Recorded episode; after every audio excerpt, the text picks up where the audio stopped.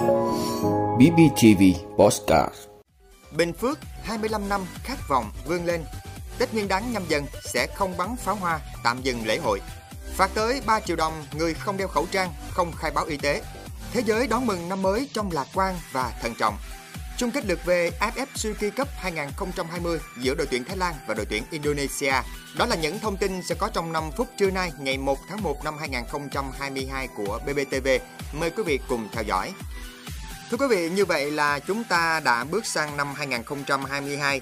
Bosscat BBTV xin kính chúc quý vị năm mới an khang, thịnh vượng, vạn sự như ý. Thưa quý vị, vào ngày này cách đây đúng 25 năm, ngày 1 tháng 1 năm 1997, tỉnh Sông Bé được chia tách thành tỉnh Bình Dương và tỉnh Bình Phước. Một phần tư thế kỷ trôi qua, vượt qua tất cả những gian khó bằng tinh thần đoàn kết, quyết tâm, nỗ lực, khát vọng vươn lên. Bình Phước đã không ngừng đổi mới, sáng tạo, phát triển nhanh và toàn diện. Đặc biệt, nhiều lĩnh vực mang tính đột phá có bước phát triển nhanh, vượt bậc. Đây là nền tảng quan trọng cho bước đi tiếp theo của một Bình Phước khát vọng cất cánh, trở thành địa phương giữ vai trò động lực của vùng Đông Nam Bộ và cả nước. Sự phát triển của Bình Phước, Bình Dương hôm nay là kết quả từ một quyết sách đúng đắn của Đảng, Nhà nước ta. Các thế hệ cán bộ, đảng viên và nhân dân Bình Phước càng nhớ mãi những ngày đầu gian khó, thăng trầm, càng trân quý vô hạn những nỗ lực đã qua, tự hào về truyền thống cách mạng vẻ vang và những thành tựu đạt được, những bài học kinh nghiệm quý giá để càng nâng cao ý thức trách nhiệm, tiếp tục phấn đấu hơn nữa, quyết tâm hơn nữa và hành động mạnh mẽ hơn nữa, xây dựng Bình Phước đẹp giàu, khí thế, khát vọng phồn vinh, hạnh phúc của đảng bộ, chính quyền, dân và quân Bình Phước đang lớn mạnh, dân trào trong tim mọi chúng ta. Bình Phước 25 năm khát vọng vươn lên, đã vươn lên và tiếp tục vươn lên ở tầm cao mới. Bình Phước phải phát triển, nhất định phải phát triển nhanh, mạnh và bền vững, góp phần xứng đáng vì mục tiêu xây dựng đất nước hùng cường. Thưa quý vị, Phó Thủ tướng Thường trực Phạm Bình Minh vừa ký ban hành chỉ thị số 35 của Thủ tướng về việc tăng cường các biện pháp bảo đảm đón Tết Nguyên đán nhâm dần 2022 vui tươi, lành mạnh, an toàn, tiết kiệm. Chỉ thị của Thủ tướng yêu cầu Ủy ban Nhân dân các tỉnh, thành phố trực thuộc Trung ương tạm dừng tổ chức các loại hình lễ hội và bắn pháo hoa nổ trong dịp Tết Nguyên đán nhâm dần. Chỉ thị giao Bộ Y tế chủ trì phối hợp với các bộ ngành địa phương thực hiện hiệu quả nghị quyết số 128 về ban hành quy định tạm thời thích ứng an toàn linh hoạt, kiểm soát hiệu quả dịch Covid-19, chủ động các phương án đáp ứng với các cấp độ dịch Covid-19.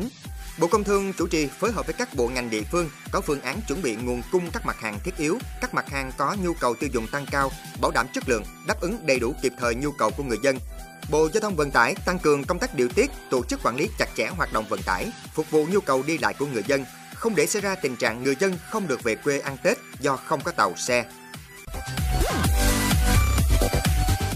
Thưa quý vị, Nghị định 124 của Chính phủ vừa được ban hành, sửa đổi Nghị định 117 về xử phạt vi phạm hành chính trong lĩnh vực y tế. Theo đó, Nghị định 124 quy định cụ thể hành vi không thực hiện biện pháp bảo vệ cá nhân đối với người tham gia chống dịch và người có nguy cơ mắc bệnh dịch theo hướng dẫn của cơ quan y tế, bao gồm đeo khẩu trang, sát khuẩn, giữ khoảng cách, khai báo y tế và các biện pháp khác. Nếu vi phạm một trong các hành vi trên, người thực hiện sẽ bị phạt tiền từ 1 đến 3 triệu đồng. Ngoài ra, liên quan đến vi phạm quy định về áp dụng biện pháp chống dịch, theo Nghị định 117 năm 2020, người thực hiện một trong các hành vi sau sẽ bị phạt từ 5 triệu đến 10 triệu đồng. Che giấu tình trạng bệnh của mình hoặc của người khác khi mắc bệnh truyền nhiễm đã được công bố là có dịch, không thực hiện hoặc từ chối thực hiện biện pháp vệ sinh, diệt trùng, tẩy uế trong vùng có dịch, không tham gia chống dịch theo quyết định huy động của ban chỉ đạo chống dịch, thu tiền khám và điều trị đối với trường hợp mắc bệnh truyền nhiễm thuộc nhóm A.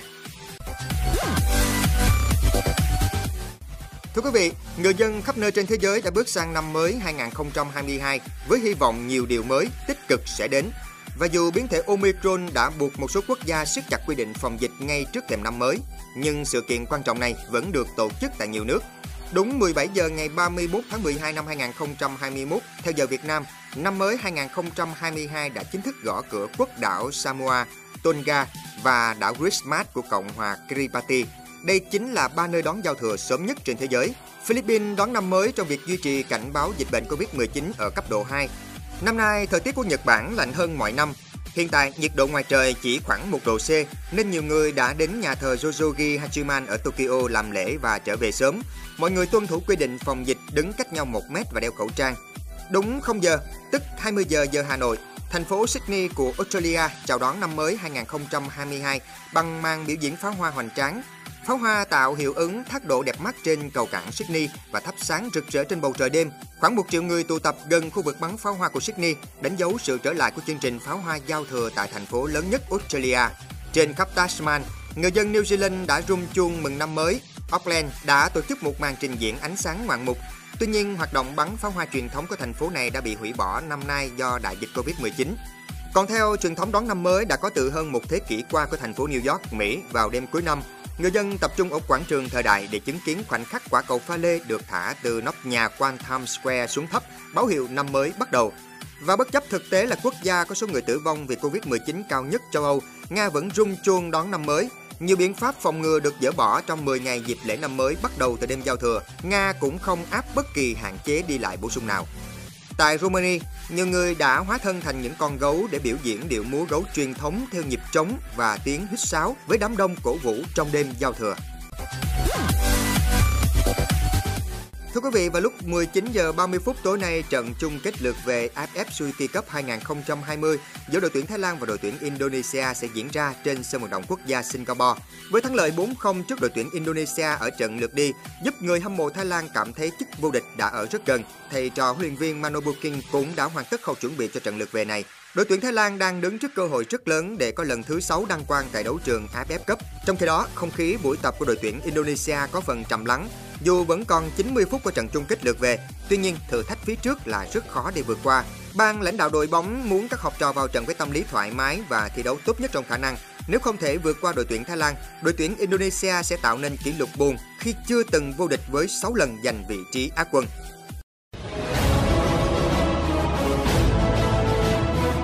Cảm ơn quý vị đã luôn ủng hộ các chương trình của Đài Phát thanh truyền hình và báo Bình Phước. Nếu có nhu cầu đăng thông tin quảng cáo rao vặt, quý khách hàng vui lòng liên hệ phòng dịch vụ quảng cáo phát hành số điện thoại 02712 211 556 02713 887 065. BBTV vì bạn mỗi ngày.